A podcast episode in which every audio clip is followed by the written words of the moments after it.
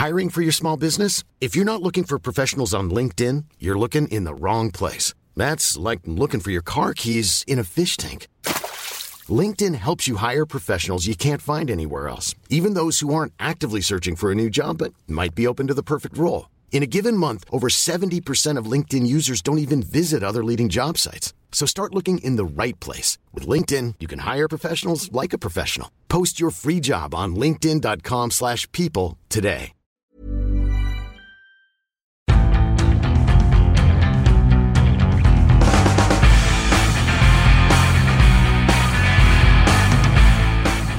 Hello, hello, and welcome, or should I say welcome back, to the Indie Football Podcast. I am Ed Malyon, sports editor of The Independent, and as ever, I'm flanked by two of my favourite people. To my left, chief football writer of The Independent, Miguel Delaney. Welcome. Thank, yeah, thank you. Welcome. I'm happy well. to be here once again. thank, And then the- thank you also for welcoming me. And Yeah. to my right, um, our man around North London, our Arsenal correspondent himself, uh, occasionally seen in the boxing rings of London, the US, and beyond. It is Luke Brown. Hello there. Not in the ring. Not in the ring, no. Ringside. uh, just kind of like just scratching around the I'm edges. very scrawny, so I wouldn't last for very long. Just, uh, I mean, we could bring some boxing into today's show uh, with regards to Anthony Joshua's comments about Mm. Cristiano Ronaldo. Let's not go there. Um, but I think it's best to just say, don't say stupid stuff, Anthony Joshua. Um, since the last podcast, we've had a lot of interesting action. What happened over the weekend? We had the North London derby. We had uh, Liverpool versus Everton. We had Chelsea versus Fulham, if you count that as a derby. And we had, Do you not? Yeah. Yeah, yeah, it kind of is, yeah. And we had another, It couldn't even more of a derby, surely. we had another Classico. It was- yeah. Um, but where not lost their edge a bit. Lost their edge a bit. They've lost their edge a bit because Real Madrid aren't very good. Uh, what's that? Four Barcelona, all four of them in the last month. Yeah. So uh, Barcelona doing very well But in it- La Liga. is that just going? to We we might get into this Champions League, but is this all setting up so that Barca actually lose the champ, the game against Madrid they really want to win, which is like when they inevitably meet in the Champions League, and Madrid just spawned the, the ultimate fluky win. if you watch any of these Classicos, it's hard to see how Real Madrid are But going. like, this is the nature, of, like Champions League. the, the one thing I did like is that that 22 year old lad they've got, uh, Reguilon, who uh, apparently was like calling out Messi and Suarez their face and like insulting both of them. It's like I mean, like yeah, if you're going to play a Classico, you might as well go for it. Um, it's either that or you be really nice to Messi and try and get a shirt afterwards, so you can at Mm. least kind of keep that as a keepsake. But no, he went for for the insults. Uh, he called Suarez ugly multiple times to his face, called him a rabbit, uh, called Messi uh, a flea, which I know is not the greatest insult. Um, but yeah, uh, well, done to him. But let's move on. Uh, first, I want to talk Premier League, and then after that, we're going to go have a look at the Champions League power rankings ahead of a big week in Europe. So, Miguel, this weekend you Yeah. were at Liverpool Everton. Yeah. Where better to start?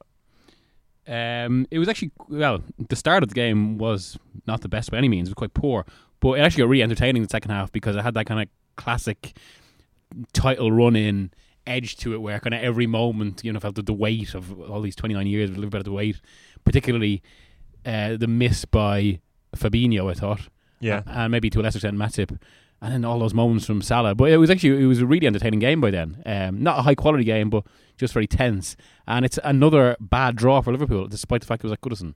I got an impression that um, the roof would have come off if Everton had just nicked a goal because they were desperate to kind of. and I kind of it kind of felt like they sensed it as well. And and they uh, apparently Everton fans were singing Blue Moon afterwards. Uh, There was a lot, there was uh, there was three uh, Oasis songs played throughout the afternoon. three Oasis songs. Mm. Uh, Everton, you know, they, they had the odd chance, didn't they? They really were trying to play the spoiler role.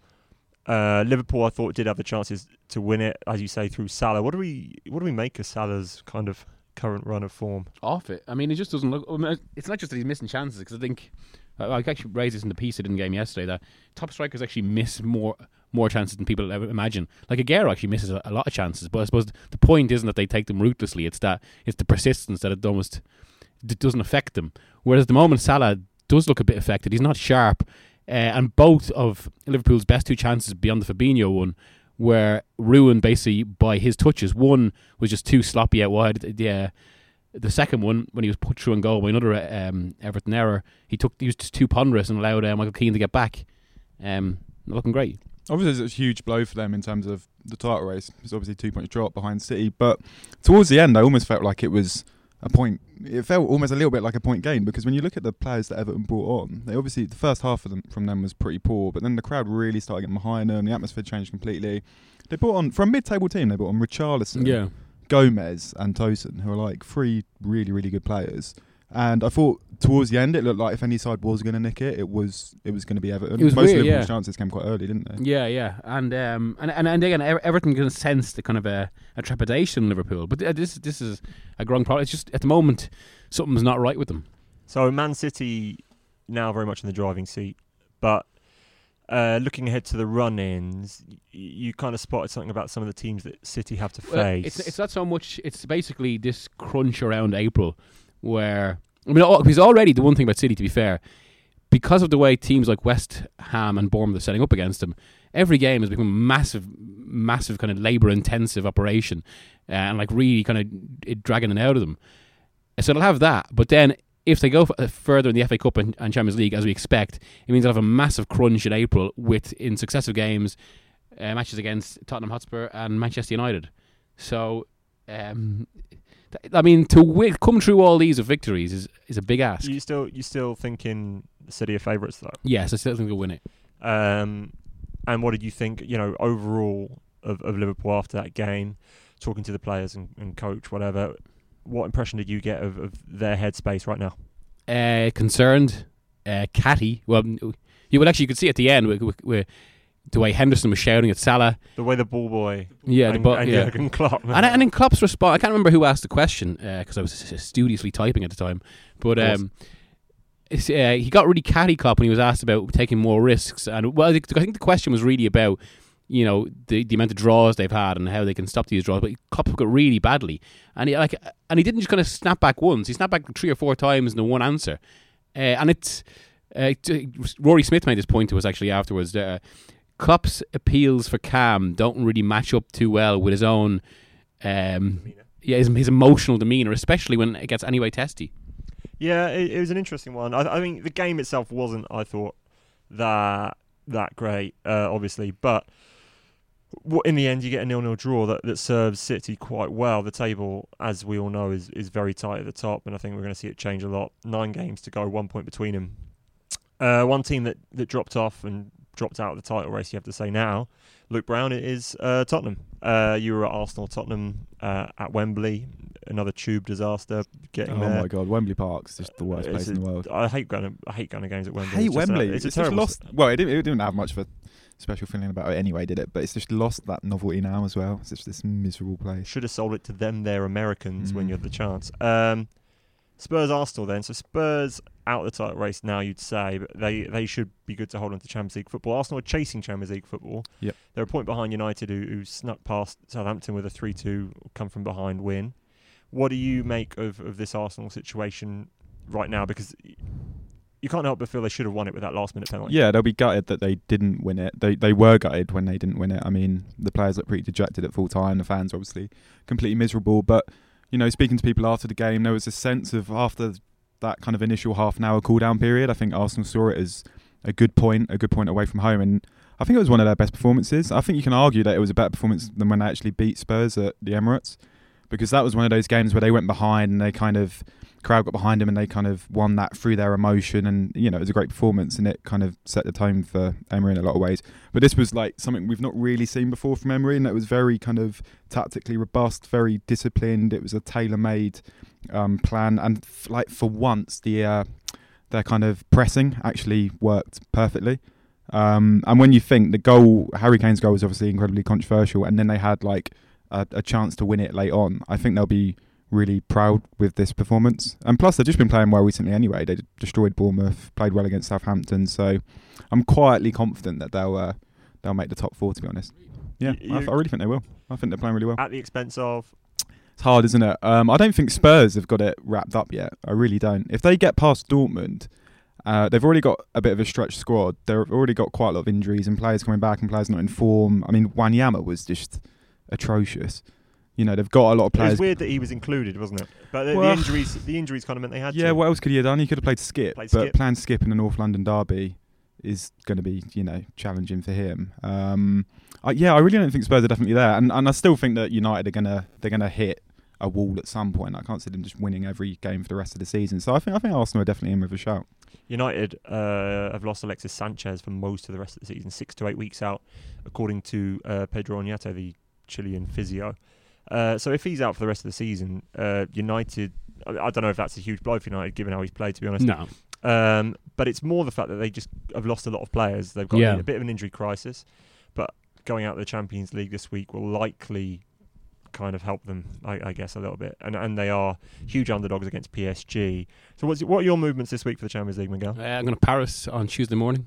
Paris Tuesday morning, and so you're doing PSG Man United uh, Um, Tuesday, and then we've got a game Wednesday? No, the game is Tuesday. The game is Wednesday. Oh, the game game's is, Wednesday. I'm doing pressers tomorrow, so we, we all we all love a presser. Well, in fact, tomorrow tomorrow's uh, Real Madrid Ajax, which the first leg Ajax dominated and should have got better out. Do, of, but it was actually, do, do we think Ajax can knock them out still? So, well, uh, we're going to discuss this in a moment. Just Hmm. uh, the Champions League power rankings that I, I rejigged this morning, so we can. Ju- I just wanted to throw it over to Dortmund, where Jack and Johnny are, um, and that they've just been sat at the uh, the press conferences uh, ahead of Dortmund Tottenham tomorrow. So we'll just hear from them, and then we'll carry on with the Champions League chat. Uh, we're at Signal Iduna Park. Uh, I'm Jonathan Liew, and I'm with Jack Pitt-Brooke. Uh, we've just come out of Mauricio Pochettino's press conference ahead of uh, Borussia Dortmund against Tottenham tomorrow evening. Um, Jack, what did you make of what we just heard and saw from Mauricio? Um, my main impression is that he didn't want to talk about the game. Uh, Pochettino gave us a very, a very long talk about fixture scheduling, which is something that we hear quite a lot of from English coaches when they're playing in Europe, saying that English teams don't get enough help, that foreign teams get teams moved, whereas English teams have less and less preparation time, which makes these games harder for them. Like I'm sure it's true. I'm not disputing that at all. But managers usually only say that for a reason. And for Pochettino to spend so much of the 25 minute press conference that we just had here talking about fixtures made me think maybe he's feeling a bit nervous about the game tomorrow. Maybe he is worried about the possibility of Spurs Spursing it up. Well, Um, yeah, yeah. which is like uh, probably the f- on the pitch is the biggest and only question really going into the game, given that 3 0 lead they have in the first leg. Yeah, I mean, I mean, just to recap, the game's happening on a Tuesday night. They played Arsenal at Wembley on Saturday lunchtime. You can't really have much more of a of a gap than that, unless you know. Uh, Pochettino was complaining about Dortmund playing Friday night. That that is not something that is going to happen with regularity, and this is something that you hear managers complaining about. But three and a half days, if you have a decent sized squad, and you know that's obviously another question should be enough to prepare a Champions League game when you're 3 0 up from the first leg. And it does, I think, raise the question. That is very much the burning question here. Are Spurs going to Spurs it? Well, Johnny, you're an expert on Spurs Spursing it, and you've written at length about the possibility of Spurs Spursing it, looking at previous um, case studies of Spurs Spursing it in uh, Euro- European games. Can you talk us through what you found and what you expect to happen tomorrow? Yeah, well, I mean, just off the top of my internet browser history, you've got uh, Spurs 3, Manchester City 4, Spurs 3, Manchester United 5. That, those, both of those giving up 3 0 leads in a single game. You have the League Cup semi final against then Championship Burnley in 2009 when they won the first leg 4 1. Lost the second leg 3 0 in 90 minutes. Would have gone out had the away goal, goals rule been in force. Uh, before then, then scoring, I think, in the 118th minute.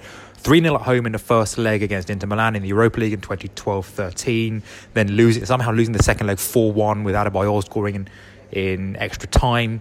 Uh, and these, and you know, th- that's before you even take into account, you know, 4 0 against Inter at the San Siro in 2010, before before Bale scores his hat trick, or going 3 0 down against Young Boys. Tottenham are a team that, for, for various reasons, I think partly tactical, but mostly psychological, tend to start very badly.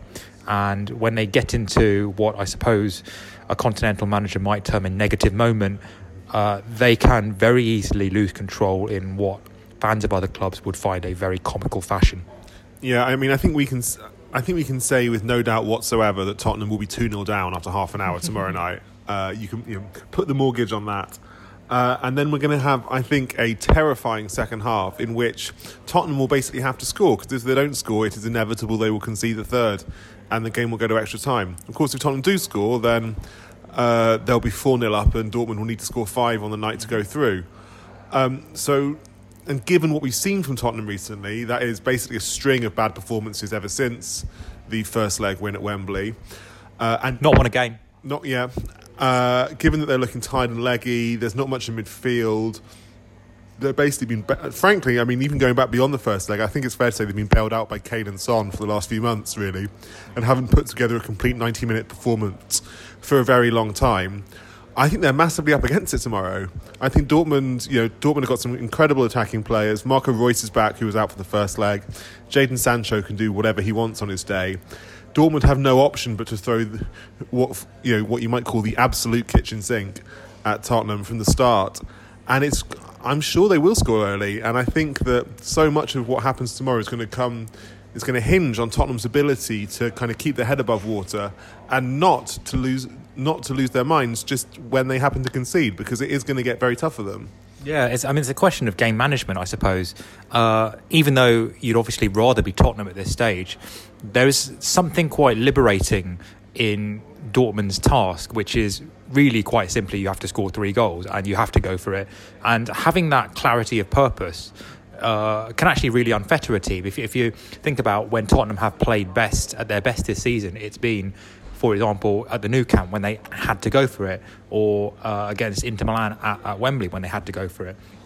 Having to, to manage a game takes quite different skills, and for for all the great football that Tottenham have played in the last two or three years, it's it's when they've had to manage a game, man, had to manage a, big occasion like this, and show a certain maturity, uh, patience sometimes, composure, judgment on the on, on the ball. These are the things that we haven't always seen from them, and I think that, that that's going to be the big test. Dortmund will just lay into them, and they have to they have to be prepared for that. They can't just sort of tap the ball around their own half for 10, 15 minutes. Dortmund aren't going to let them do that, and if they if they do, if they try and do that, it, it's very likely they're going to get forced into an error. So um, yeah, I mean it- it's it's weird that we're talking about Spurs in this way, but you have to you have to be slightly anxious at least.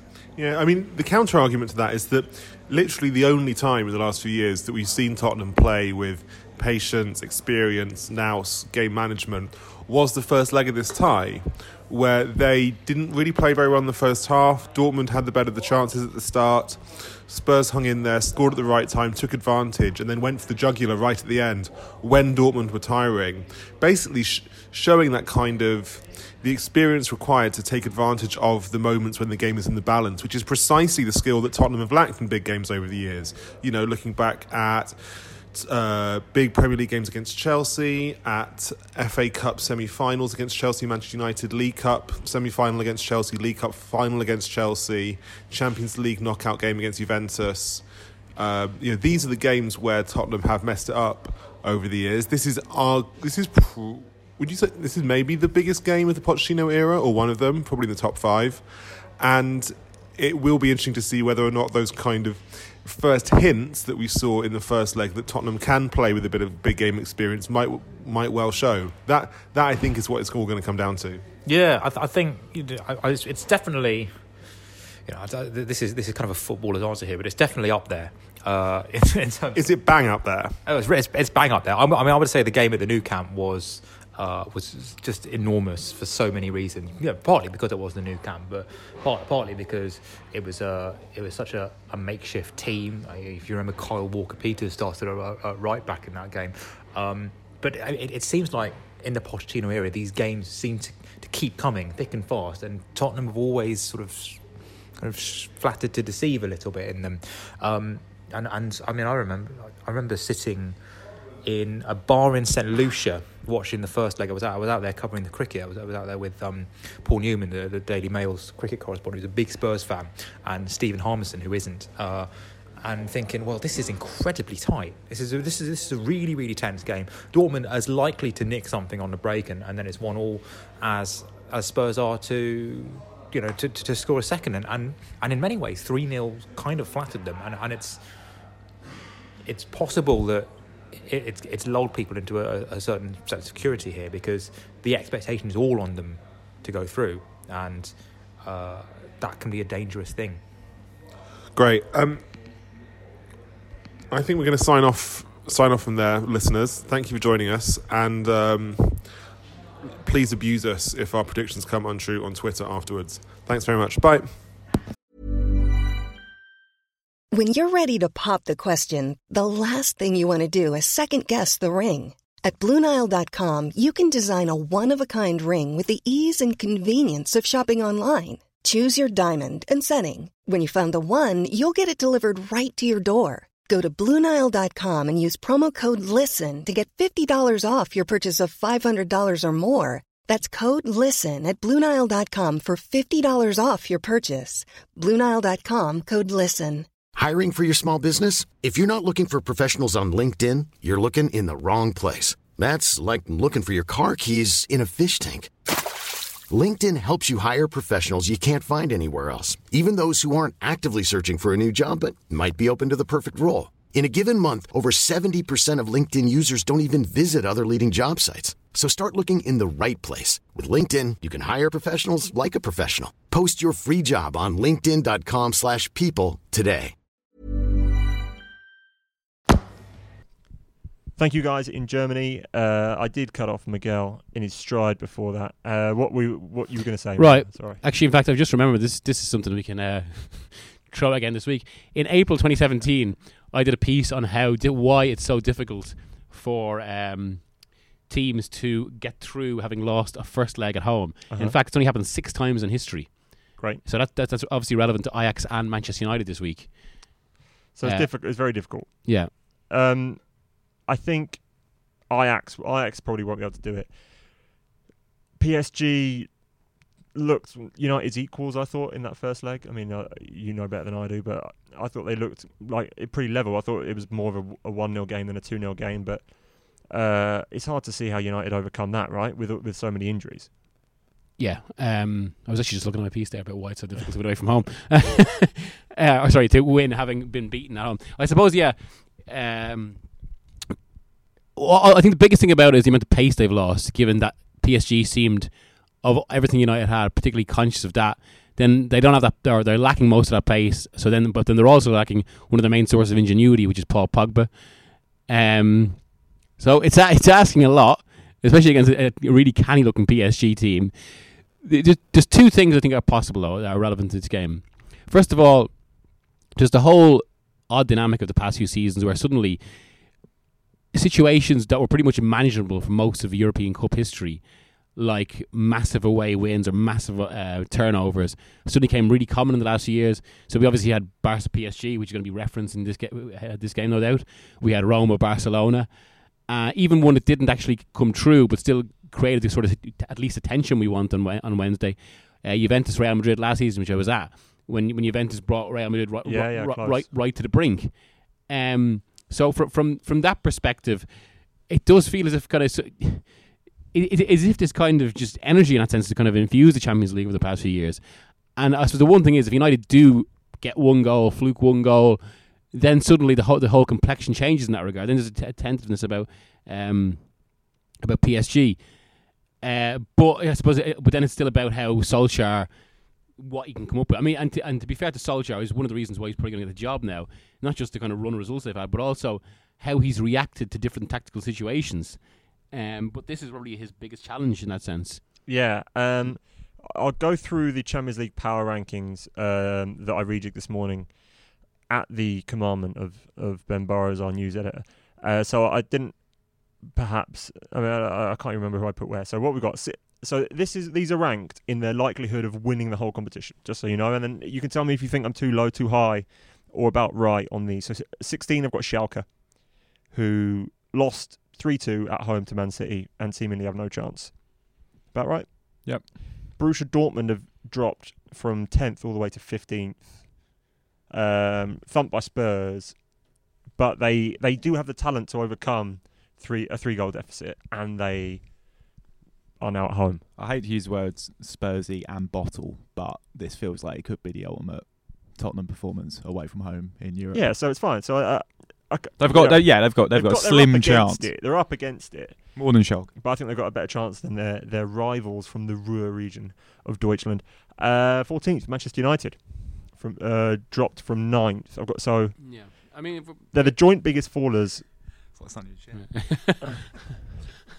if we're basing on likeliest to go out, then yes, you- you'd have to have that. 14th, right? Yeah. And Pog- and there's no Pogba as well. That's the thing is, it's like you're not even at full strength. Oh, Mbappe on the counter attack as well. a I tough mean, trip to PSG where you're going to be pressing and you got Mbappe on the He was other team, see you ridiculous later. on the weekend, so he's going to be up for it. He's, he's unreal. He's he's the second best player in the world now Ajax, for me.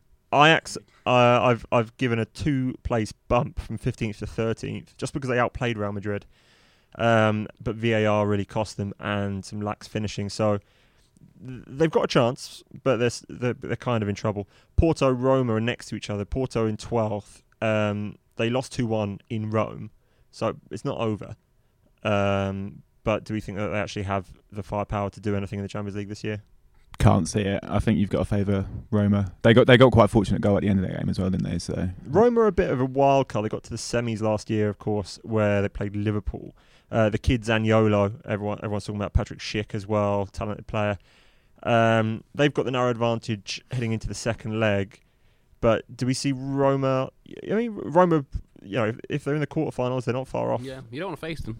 You don't want to face them. I, I, I mean, you definitely don't want to have to go there because it's going to be loud. It's going to be pyrotechnic. It's going to be everything. Juve dropped five places to tenth from from fifth. I, Is really- that too low? I- Is that not low enough? I was very disappointed them, I have to say, against. I mean, there's still the potential that, again, like the United game, except they're at home, one goal and it suddenly changes, and then you might see the full force of Juve, Ronaldo, all the rest of it. But no, I was very disappointed with them against Atletico. They were they were very poor, and you've got to score basically at least two goals, probably three, Yeah. against one of the best defences in Europe over the last decade. Mm. So I can't really see it. Uh, ahead of them in ninth, we have Lyon, who who were 14th last week. Uh, but they, they rattled City during the group stage, and they got a creditable nil-nil draw against Barcelona. I'm, I'm slightly concerned for Barca. Why are you concerned for Barca? know. This, they've been so unconvincing in Europe in the last, uh, basically since they last won it in 2015. Uh, the the one- the one big some group, some great group stage performance that kind of says it all. You and the six one. You don't need to be convincing in Europe to win. What- Oh, that's that's, that's true. That's true. But but then but, but this is the point. But then Barca keep keep they keep kind of slipping up in games. I mean, going into Roma last season. Um, then then like suddenly after the PSG results, they they played Juventus and just froze in that match in a really weird way. Um, I mean, there's still the Messi factor ultimately, which kind of makes skews every game, and they should still go through. But yeah, I'm s- I'm slightly concerned for them. I've got Tottenham. are a good side. I've got Tottenham at eighth in this, right? Which I think might seem a little harsh, and some of the comments I've had were that this is a little harsh. They were eleventh before. They're as good as in the quarters, essentially. That's eight. But yeah, but but there's what we don't know what their ceiling is, and eighth reflects their strong chance of progression. But are they any better than eighth in the Champions League? Do you think? And when we get to the quarterfinals, I guess one of Roma, Porto will be in there, and you could possibly put Spurs ahead of them in maybe like a seventh place. But am I being too harsh on Spurs here? No, I think that's that's fair enough. It massively depends on who comes back for them as well, how many players they can get back up to full fitness, and also I suppose the, the new ground could be a bit of a factor. Whether that becomes a strength or a weakness will be quite interesting to. Do you think? Um, so there was one report today. I don't. I didn't see whose report it was that they they've had their last game at Wembley. Was it their last home game at Wembley? Yeah, the, the confidence of that. Yeah, Um, and uh, where was that report? standard. Oh, standard. Okay. So, um, what are we saying? What, what are we saying? So, if they go into their new stadium for the Champions League quarter final, do you think that's a bo- you, you covered the Spurs a lot, Miguel? Do you think Mhm. it's a boost for them, or do you think it might take some time to adapt to these new I. I, there, there is maybe a slight risk in having maybe a first game in in that. st- In that so Would it be first the actual first game as well? think they wouldn't play one.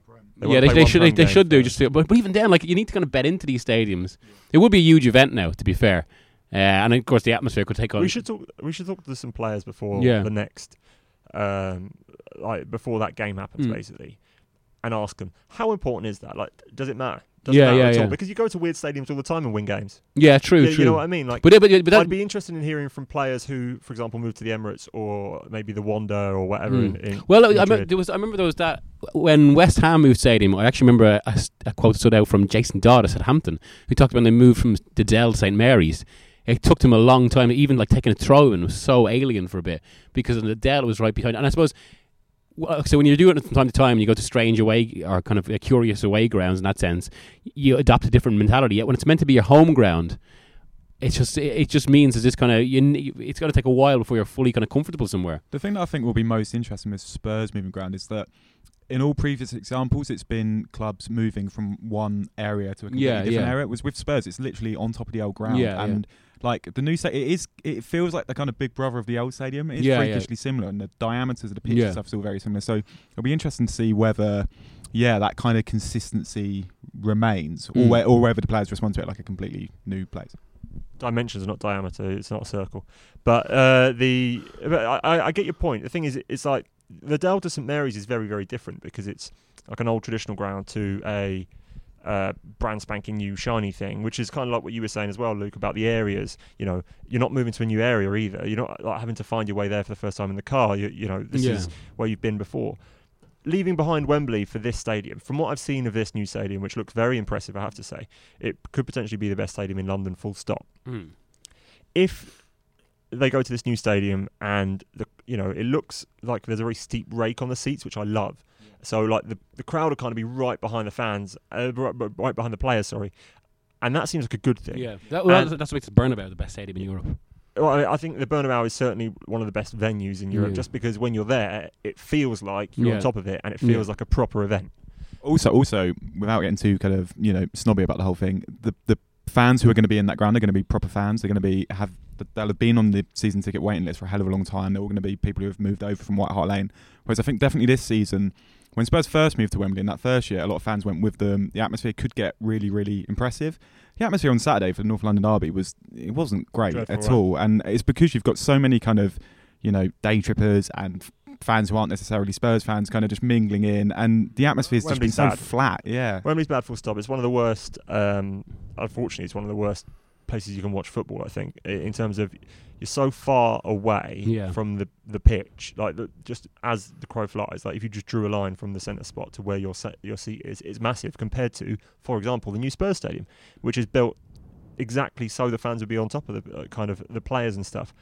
So it is interesting to me that if that is a boost, then they're a complete wild card in the Champions League. You know, Pochettino, Kane, Alli, Eriksen, Vertonghen, Alderweireld.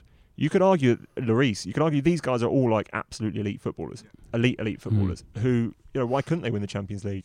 But it's when you have the problem like Sunday or Saturday lunchtime when you've got to stick Wanyama in there because you haven't because you're not sure if Skipp can handle it. If that is a question they have in the Champions League quarterfinals, they're dead, right? So I guess eighth probably is a fair place for them. Seventh is an interesting one, Miguel, Bayern Munich. Nil nil draw with Liverpool in the first leg at Anfield, going back to Munich. You're going to the second leg, I believe. Um, but this is not a vintage Bayern side. No, no, but yeah, I do wonder whether they have a bit of that kind of muscle memory in Europe. Uh, they were very good first half against Liverpool, and trailed off a little bit, in which maybe you saw both sides of Bayern. On one side, the fact that this has been such a accomplished team in Europe for so long, then the other side, the fact it's a waning force. Um, Who did you like out of the, that Bayern team? I mean, Thiago's, I think, is is Hell of a player, isn't he? I'm actually, to a certain degree, I'm. Was sp- Goretzka playing? uh, no. Uh, No. He was brought on, wasn't he? Actually, I, I've, been, I've been to so many matches since then. I actually can't remember the details. Um, but um, I don't know. They just. I, I slightly fancy them to take advantage of what Liverpool are at the moment. Which is a little bit fragile. yeah, A little bit, a little bit. I mean, I've, I've wavered in this game. I think Simon Hughes wrote about last week was, Mm. you know, this slight lack of creativity in midfield, which is a concern. Yeah, I asked someone, uh, a, a former player, about it uh, the other day, and he said, you know, kind of dismissively, like, "Oh, who- needs a creativity in midfield when you've got those three up front?" It's like, well, I Mm. mean, you do need a midfield still. Yeah. Uh, it is still a fairly essential piece of the pie. Um, I've got Liverpool in at sixth, uh, just because I think Bayern and Liverpool is too difficult to split right now. yeah, Uh, Liverpool dropping from fourth though, but that for me is on a complete knife edge. You know, I, that could be literally like a VAR decision which turns that Yeah, entire yeah. tie. Uh, I hope it isn't because I think we're seeing already the problems that are going to come with VAR.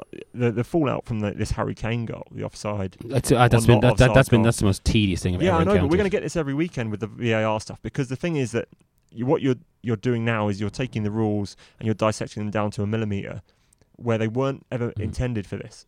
You know, like, and it's what happened with the I- uh, Ajax Real Madrid game in the first one. Like, yeah, t- uh, technically, according to the rules, you could just about say that yeah, he was offside because Yeah. Tadic was in Courtois' way. But man, there's no way that was offside. Like it wasn't offside. Like, that's not how the law was meant to be written. The law was meant to be written. Gre- Gretzky, Gretzky did not play in that game. I was, I was right. Christ. all the people who were waiting to see if So- Goretzka sorry- was playing or not. Uh, yes.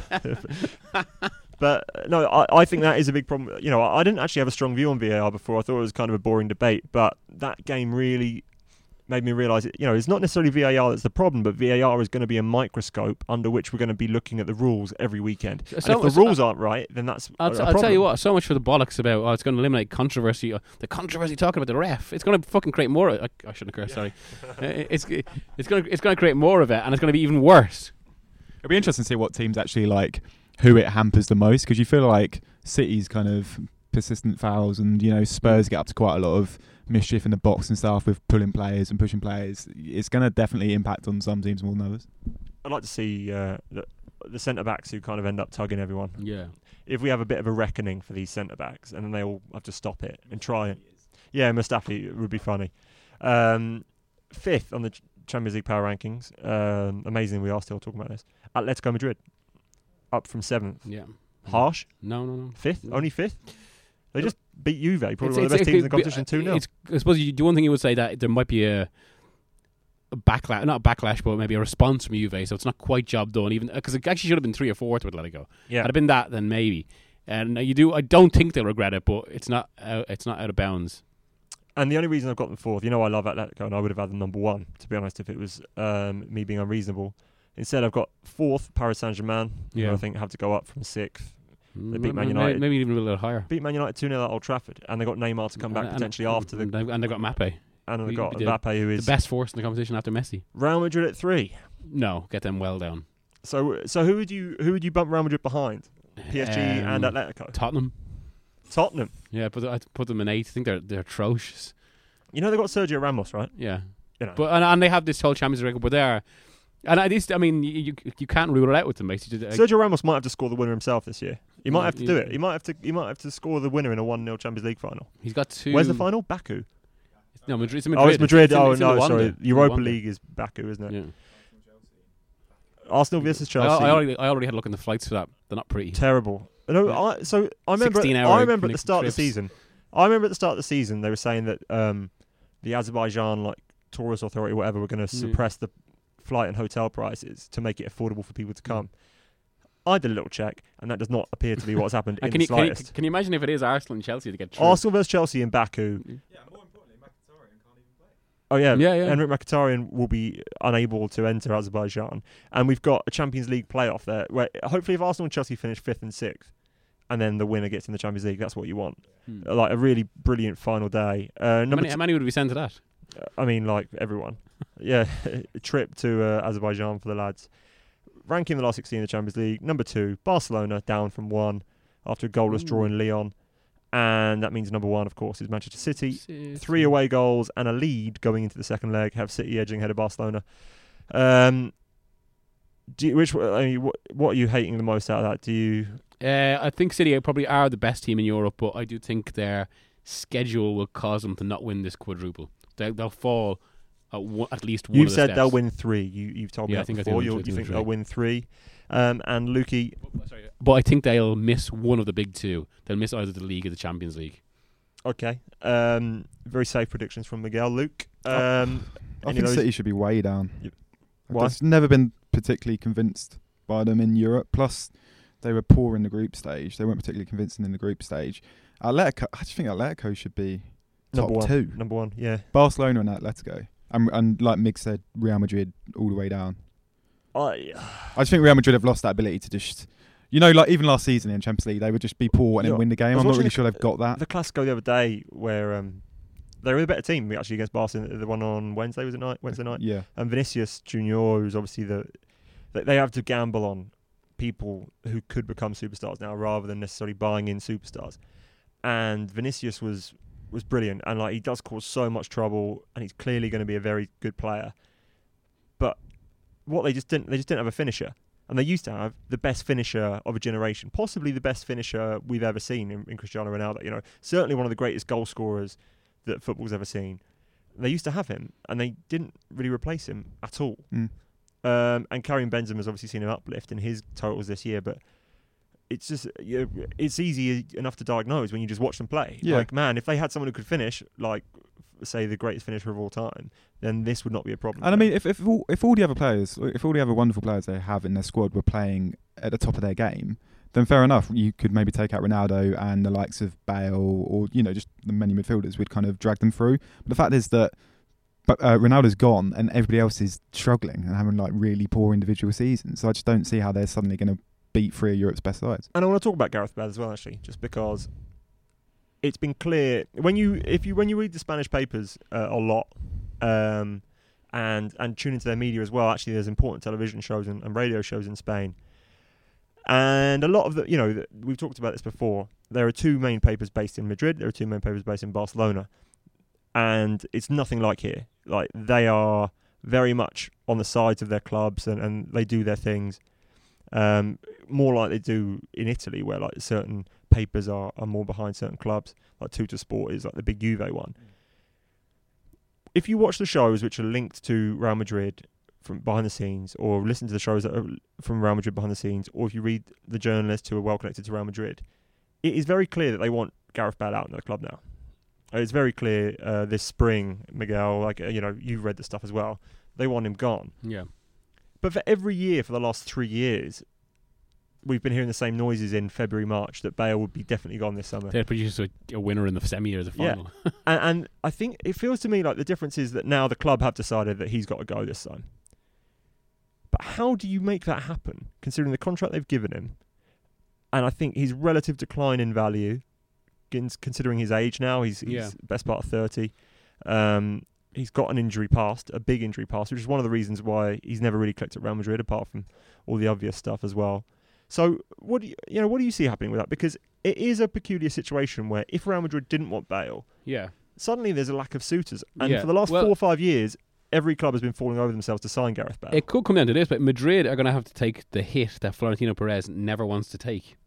Uh, because he, all, to be fair, he's usually very good at getting players he doesn't want out at a high price. Di Maria, Özil, yeah, Ozil, yeah. but it's the same rumours. So the, the funny thing is that usually Mm. they start the rumours, they plant these rumours about usually uh, womanizing, going out, Mm. uh, drinking, um, kind of being caught out late at night, Mm. not turning up for training, all these things. They can't do it with Bale because they've established the reputation of Bale as Mm. a hermit who Yeah, only plays golf and PlayStation. Yeah, The they, go, they golf- call him the golfer. Um, you know, and they and he doesn't speak Spanish well and all this sort of stuff. So everyone knows he's not going out yeah, yeah. and he's not tired. That's that's what they started about Özil and, and, and plenty of people besides.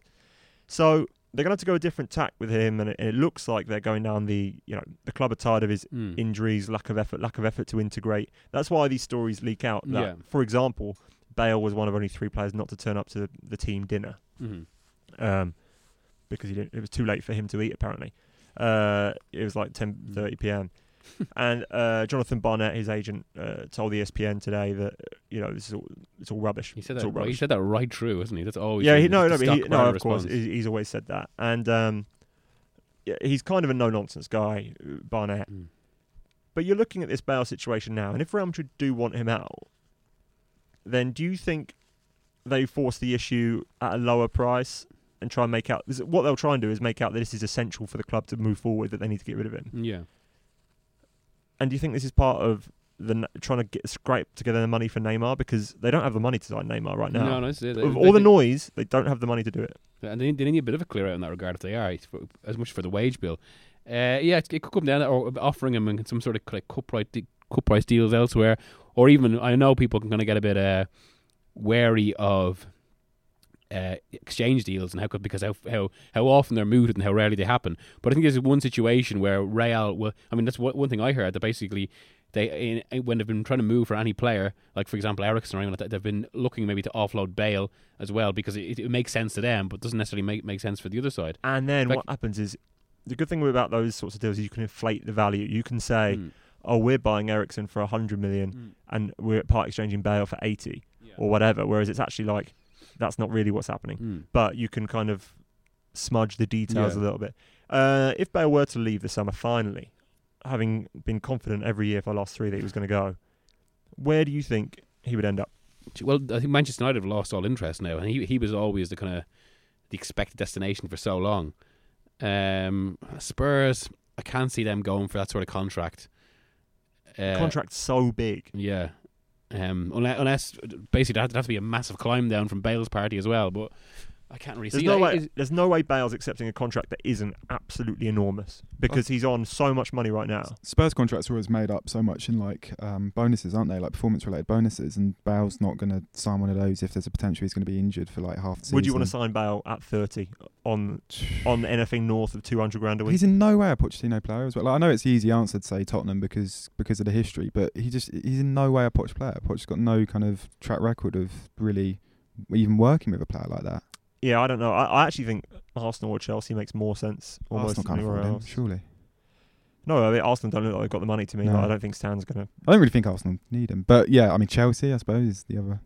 Uh, Chelsea because they they might be losing Hazard. It could, you go, Mm. you could make it part of the Hazard deal, but it would need to be very friendly to Chelsea, in my opinion, because I just don't understand how you're taking on that contract. But it's one to watch because it appears, um, if you follow the, the Spanish media quite closely, they've decided that he has to go, uh, and for that reason, I'll certainly be following it. Um, as you probably heard uh, during this episode, before this episode and after this episode, um, we have a new sponsor in the shape of Beer 52. Uh, you know, if you like your craft beer and you like free beer, let's be honest, uh, that's probably the most important bit. If you like free beer, uh, then make sure you go straight to their website. It's beer52.com slash indie and you just pay postage and packaging. They're going to send you a free box of beer, uh, which is excellent. I haven't had a free box of beer yet, but when I do uh, get it, I will give you a full review on the podcast. Um, before we go, gents, any other business? Uh, Luke, do you have any points you'd like to make about football or life in general?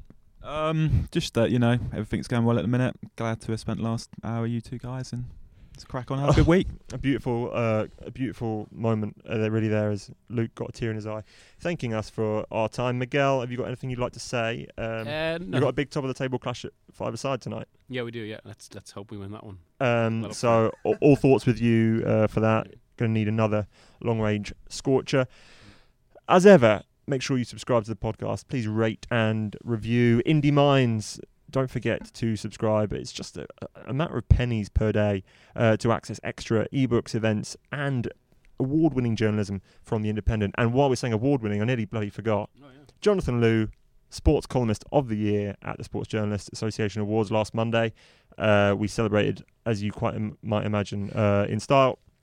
And we're also highly commended, basically second overall, for the sports website of the year, which we couldn't have done if you guys hadn't visited the website and then listened to this podcast. So thank you all for that. Thank you, Miguel and Luke, for coming in today. And uh, thanks to Beer 52 uh, for their continued support. Goodbye.